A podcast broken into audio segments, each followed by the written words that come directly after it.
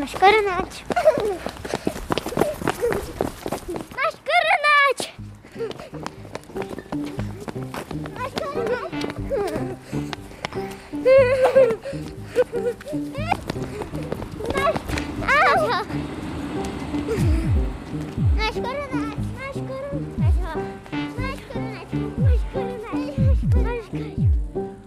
Muž, který byl poslední roky na rodičovské dovolené, dostal práci na konci února 2020, krátce před vypuknutím pandemie. Tehdy nás ani nenapadlo, jak klíčovou se jistota stabilního zaměstnání, byť na pouhý půl úvazek, stane. Díky tomu, že jsme si oba práci zvládli udržet, jsme se nemuseli tolik omezovat. Zavřené hospody, galerie, kina navíc způsobily, že část našich běžných výdajů se nakonec ušetřila. O to víc jsme ale utráceli třeba za jídlo. Když je celá rodina doma, musí být lednička hold plná. Jak ale koronakrize dopadla na ostatní? Co si jejím důsledkem museli odepřít a na čem se naopak šetřit nedá? Jídlo a nájem, to jsou největší položky pro mě, že jo. Ta penze není veliká, ono, co je 12,5 tisíce. jsme taky, já nevím, využívali nějakých bonusů, že jsme si založili ještě jeden účet v bance, protože nám dali bonus tisícovku. Český rozhlas plus uvádí dokumentární série Apoleny Rychlíkové Život během pandemie. Díl čtvrtý Šetřit nebo utrácet. Prokop. Ahoj Dané, tady je Apolena. Nazdar, nazdar. Daniel Prokop, sociolog, spoluautor výzkumu Život během pandemie. No my jsme zjistili ve výzkumu život během pandemie, že vlastně eh, byl docela rozdílný dopad té první a druhé vlny. V té první vlně opravdu jako třeba příjmová chudoba, která je na úrovni 10% normálně, tak vzrostla krát, krátkodobě na 20%, takže tam byl obrovský šok, eh, ztráta příjmů na dohody, plus ošetřovný, plus obrovský počet lidí na antiviru, kde jim spadl příjem na 60%, ztráta prostě příjmů OSVČ, eh, takže tam byl obrovský šok na tom jaře. Eh, Ten podzim už jakoby není, nebyl tak hrozný, ty dopady byly menší, což se ukazuje jako ve více datech těch našich, ale i v nějakých datech prostě o spotřebě a, a podobně. Ale jsou tam jako nějaký selektivní dopady, pořád uh, dopady na lidi, kteří měli nestabilní úvazky. Takže vlastně ten podzim jako eh, víc dopadlo na lidi, kteří pracují v obchodě a ve službách a mají uh, různý OSVČ dohody. O čem se moc jako nemluví je, že asi o 3% narostlo v populaci eh, 80 až 64 let počet lidí, kteří vlastně přešli do neaktivity. Jo. To znamená, že to byly lidi, kteří třeba šli do předčasného důchodu, nebo pracovali prostě v tom předdůchodovém věku, nebo začátku důchodového věku a přestali pracovat. Jako. Jsou to studenti, kteří vlastně přestali pracovat, jo, protože uh, přišli o tu práci. Nebo jsou to uh, maminky, které vlastně jako byly v domácnosti nějakým způsobem, nebo na rodičovský, ale k tomu pracovali částečně, uh, si přivydělávali a vlastně přišli o tu práci. Takže to je jakoby ten přechod do úplné neaktivity, který uh, činí nějaký 3% z jakoby ekonomicky aktivní populace, nebo populace v ekonomicky aktivním věku, který taky má svoje jakoby, dopady.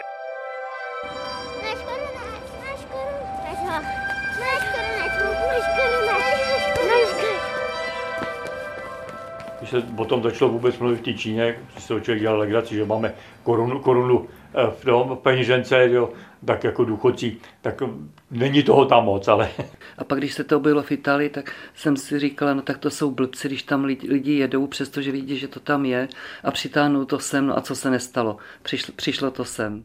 Paní Jana a pan Ladislav. Oba dva jsou už několik let v důchodu. Jana ráda chodí do divadla a Ladislav se věnuje fotografování. K důchodu si byli zvyklí přivydělávat na brigádách. Žijí v domku nedaleko Prahy. Vypomáhám na plicním oddělení, protože jsem povoláním zdravotník, ale teď momentálně paní doktorka usoudila, že si potřebuji odpočinout po té koroně, takže teď eh, momentálně mě nezaměstnává. Jednak jsem chtěla zůstat aktivní, protože mě štvalo eh, takový ten nástup do penze, kdy eh, najednou člověk ne, nemá, jak řeknu obrazně, nemá co dělat, i když kolem domu a zahrady je práce pořád. Ale protože celý život jsem pracovala s lidma, tak jsem se chtěla dostat do, kon, do kontaktu s lidma a zároveň i ten přívídělek není špatný, protože rádi cestujeme, i když třeba jenom po naší republice, ale z té penze to prostě nevychází, takže ten přívídělek je dobrý. no, i ty hrady zámky, ono to je ty vstupný, jsou i pro ty důchodce, když je to snížený, je to do, dost vysoký, no. Já teda jsem chodil taky tady na brigádu, zvlášť jsem tady v obědy eh, po těch důchodcích od obecního úřadu. Pak přišel ten korona, jo, tak to se nevařilo, protože se to vozilo školní. No a potom od září, že to budou rozvážet jako technické služby, tak Na tom plicním eh, budu pracovat třetím rokem a tím, že tam nechodím každý den, tak mě, mě to velice vyhovuje, protože můžu skloubit tu práci, která je v domácnosti eh, s odpočinkem a zároveň i při, při výdělkem, protože se tam střídáme eh, za normálních okolností tři, takže chodím třeba jednou, dvakrát do týdne. No, a paní doktorka s tou počítá po- tom novém roce. Aspoň, aspoň to tak vyznělo, jak jsme se bavili. Jo, tak to, to, to jsem ráda. ty přivídělek, eh, dobrá věc, ale zase, eh, za co jsem rozvážel ty obědy, bylo, bylo to 2000 za, za měsíc, když to takhle řeknu. Jo, podle no stovka za, za ten den.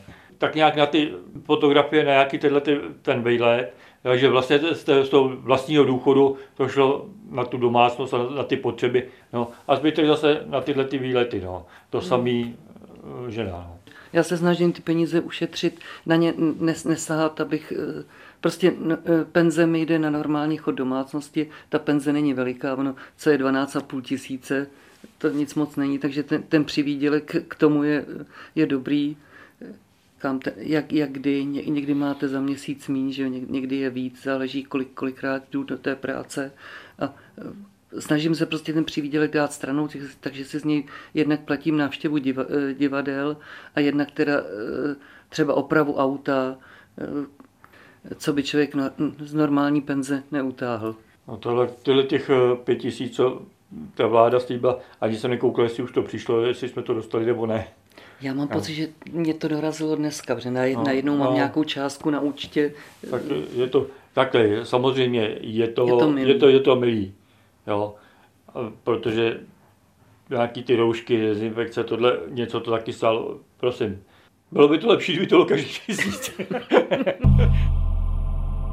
Já teda, když vypukla pandemie, tak jsem to pořád jako bral jako na lehkou váhu, protože to bylo někde prostě daleko, jako někde v Číně, tak jsem si furt říkal, jako jo, už tady žijem prostě v 21. století, už prostě ta technologie pokročila natolik, že prostě už to pohlídají tak jako, aby se to vůbec jako nerozšířilo do celého světa, jak, jim, jak se jim to teda jako moc nepovedlo a, a pak mě to teda překvapilo. I tak, i když i v tom březnu, jako když už se to teda dostalo i do Čech a měli jsme tady jako pár jako desítek nebo možná to, vždycky jako pár jako nakažených denně, tak jsem pořád si říkal, jako, že to nic jako zase tak hrozného nebude.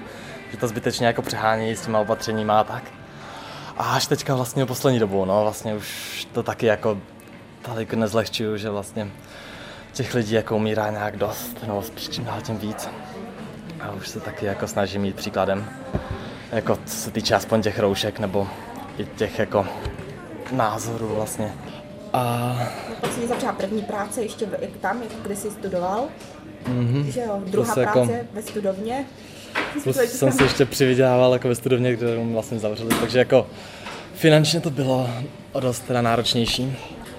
Je to pořád trošku jako finančně náročný, že vlastně žijem tady jenom tak tady z rodičovského příspěvku. Klára a Honza, mladý pár ze severu Moravy. Honza studuje, měl brigádu v univerzitní knihovně a pak za barem.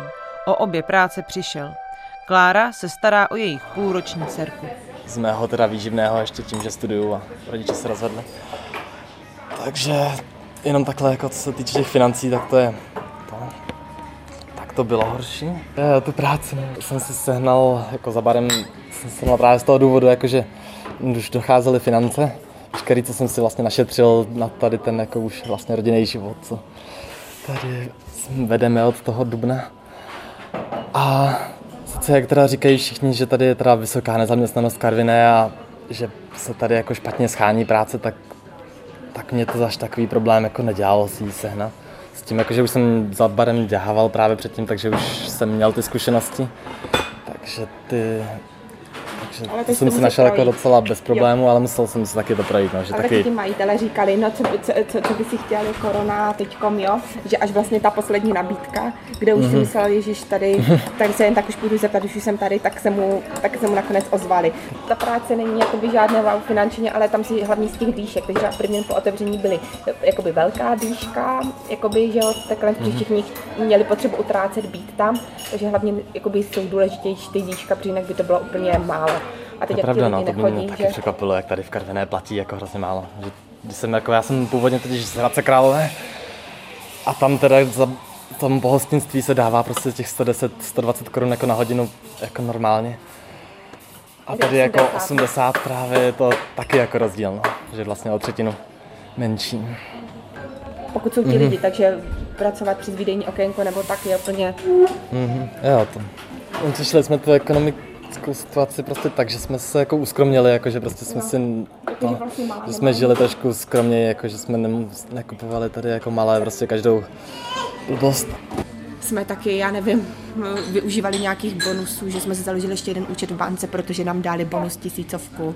Jo, a takové ty věci jsem říkala, že to je hrozné, jo, tam Jo, jo, ne- nebo vím, že teď byly akce, já nevím, když si dáte někde v sá, sázíte v sáskové kanceláři, tak máte registrační bonus 300. My jsme si ho teda jenom zřídili, ať máme ten bonus. A pak jsme si dvakrát vsadili, ale já chápu, jak lehce se dá podlehnout, když vyhrajete. My jsme to utli, vyhráli jsme, 300 jsme tam dostali, vyhráli jsme třeba 200 pade, ale utli jsme to a vybrali jsme to. Ale už chápu, jak lidi lehce můžou podlehnout v téhle době takovému tomu hazardu, protože ne každý to ten správný čas může utnout, jo. Skrytý problém, který už léta v Česku vidíme někdy od roku 2005, je, že, že ta inflace v tomto roce byla asi 3,2%, ale jako hodně rostly ceny bydlení, eh, do čehož počítám jako elektřinu a energie a podobně, a ceny potravin. Jo. A vlastně, když si to, to koukneme na to od roku 2005, tak v Česku ta inflace je tak na úrovni Evropské unie, ale eh, tyhle ty ceny těch, těch povinných výdajů rostou prostě rychleji. Jo. A je problém, že za to mají větší část rozpočtu, za tohle ty věci dávají chudší rodiny. A důchodci tímto částečně v posledních letech as- aspoň ta s ročním spožděním vynahrazuje val- valorizace, která už jako probíhá podle spotřebního košu důchodců, ale těm chudším rodinám s dětma to nic jako ne, nevynahradí, když jim jako nerostou příjmy. Jo. Náš krnáč! když jsme se dívali už na nějakou lepší práci ne, nebo takhle, tak tady, že jo, těžko se dá sehnat pak už práce v administrativě nebo něco blíž k tomu oboru. A s tím, že vlastně jsme jakoby oba dva bez příjmu, svým způsobem, tak vlastně máme jako příspěvek na, na bydlení, takže i ani Jo. ten jako nájem, jako Jako sice 200 to je dost, ale největší část těch příjmů jde vlastně do jídla. Když eh, v březnu vypukla pandemie, tak eh, já jsem vlastně nevěděla, co od toho mám čekat. Spíš jsem se bála toho, nevěděla jsem, jak se budou řešit děti, když bude výuka z domu, tak spíš tady ta nejistota, jako co práce a z procesuje, nebo jak se to vymyslí. Naštěstí pomohla rodina, takže třeba ten první měsíc byly děti u babičky s dědou, to mi hrozně pomohlo, no a potom další měsíc to už nešlo, tak eh, jsem šla domů na ošetřovačku, no a na základě toho jsem vlastně pak ztratila zaměstnání, protože se to nějak jako znelíbilo vedení. A pak jsme řešili zase další věci, no. Anička, máma samoživitelka s dvěma dětmi. Bydlí v nájmu na pražském sídlišti. Ale eh, tím, jak skončila vlastně ta první vlna, tak jsem měla čas mezi tu druhou vlnou si najít práci.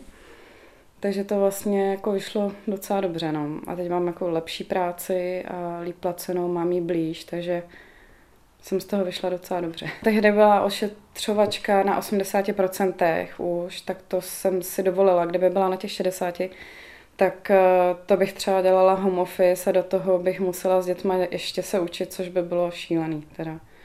Takže v době, kdy se to zvýšilo na 80%, tak eh, jsem šla na ošetřovačku a to se asi nelíbilo potom, že jsem nebyla na home office.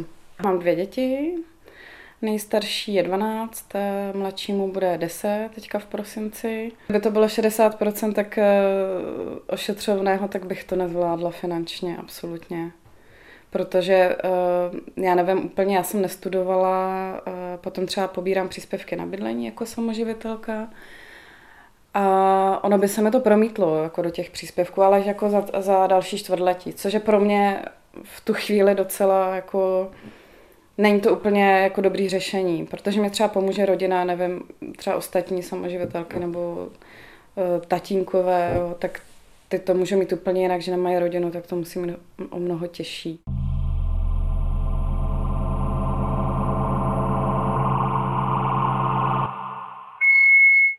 Čeva, prosím.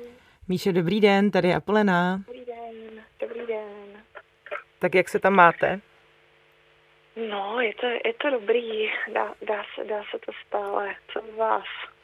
No, asi už máme nějaký nový stupeň uh, toho psa, ale já přiznám, že už jsem se přestala orientovat v těch nařízeních, protože je to strašně zmatečný, takže... Já, no já z toho mám taky takový dojem, jako já o tom mluvím i tak do médií, že je to velmi zmatečné a netransparentní v České republice. Občas si říkám, jestli to není jenom tím, že tam jako reálně nejsem a vnímám to jenom z těch médií. Michaela Kudrnáčová, PAQ Research, jedna ze spoluautorek výzkumu Život během pandemie.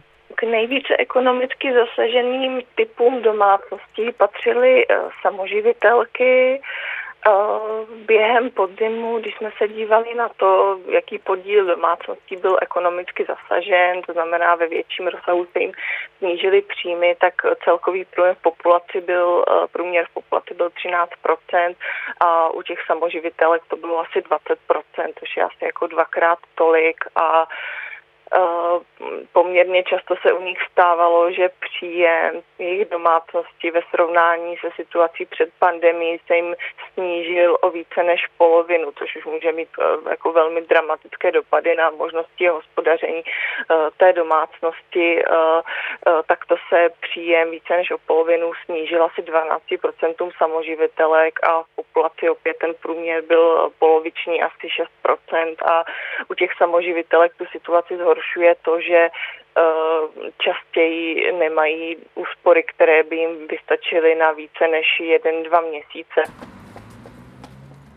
No, u těch příspěvků na bydlení to funguje tak, že když se člověk podá žádost, tak eh, je to zpětně, tři měsíce dozadu. Takže pokud počítá s tím, že dostane hnedka první měsíc peníze, tak se musí počkat tři měsíce, anebo tři měsíce nebrat, eh, ne, nedávat eh, žádost a počkat si ty tři měsíce a pak podat zpětně do zádu. No a což se vlastně odvíjí potom, když člověk dokládá ty příjmy a náklady, tak eh, z toho se potom vypočítává ta výše. A to znamená, že oni vycházeli z těch měsíců, který se podávali předtím. A tím, že já jsem měla odstupný, tak jsem třeba dostala, nevím, plácnu tisícovku, a ono, ono, ono to přešlo jakoby do dalšího čtvrtletí, ale já už jsem tam byla na úřadu práce, takže ty příjmy byly mnohem nižší. A to já jsem právě s nima řešila, tak jsem zvědavá, jak to jako dopadne tady tohle z toho. Mm, a třeba dá se zařídit eh, datová schránka na podání příspěvku a takových různých sociálních věcí, aby člověk nemusel na úřad, kde je to šílený tam čekáte třeba tři hodiny. To je normální věc. Já, já jsem byla tady na úřadu eh, Prahy 15, tam to bylo v pohodě, já jsem tam byla 10 minut, ani ne. A z nějakého zvláštního důvodu uh, přehodili Prahu 15 na Prahu 10, která je jedna z největších.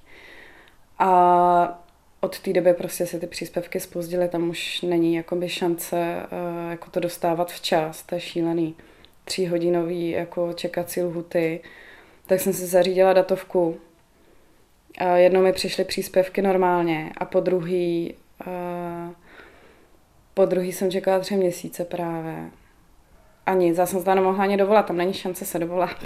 Tak jsem obvolávala, dokonce jsem volala i na ministerstvo práce a sociálních věcí, protože jsem byla zoufalá, já jsem říkala, kam mám nám zavolat, než prostě na jakoby tu vyšší a takže jsem se dovolala na sekretariát a mi slíbili, že mi to eh, vy, vyzjistí. Nic se nedělo, nikdo mi nezavolal. Takže jsem znova volala na infolinku a tam už mi někdo konečně osvícený dal eh, číslo na paní, která vyřizuje ne, nevyřízený datový eh, jako žádosti přes datovou schránku. Tak a tam to bylo asi do deseti dní potom vyřízený, jo. ale bylo to šílený teda.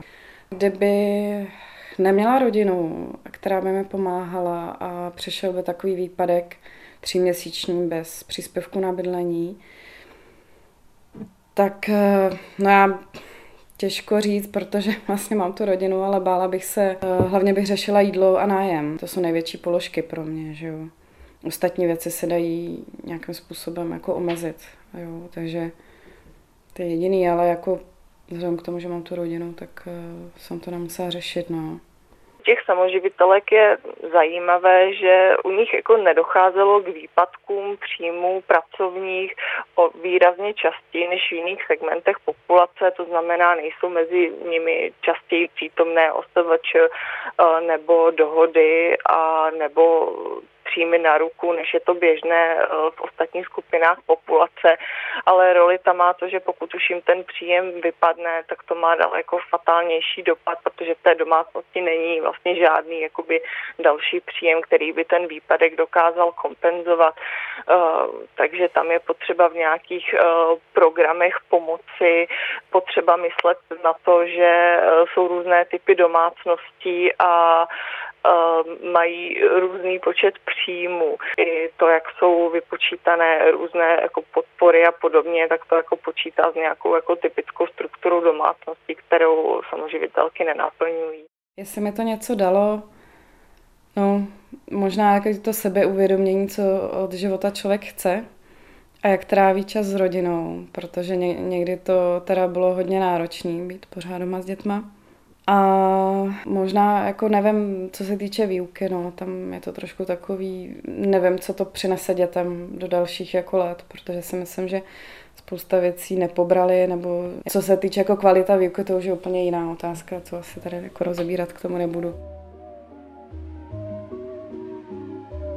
A další věc, o které ty nemluvíš, je, nebo ne, uh, jsem, jsme se nebavili, jsou podle mě ty nerovnosti v tom vzdělávání, které jako myslím, že brutálně nerostou protože z těch našich výzkumů se ukazuje, že minimálně jako eh, z hlediska rodičů, tak eh, eh, ty, co měli ty školy už dobrý na jaře, ty říkají, že se ještě zlepšili, těm ostatním jako stagnujou.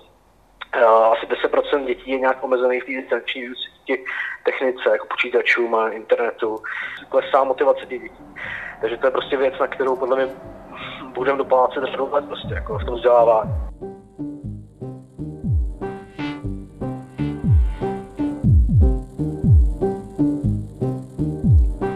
Slyšeli jste čtvrtý díl z dokumentárního cyklu Život během pandemie, zaměřený na ekonomiku domácností. Příští díl bude o vzdělání a uslyšíte příběhy dětí i rodičů.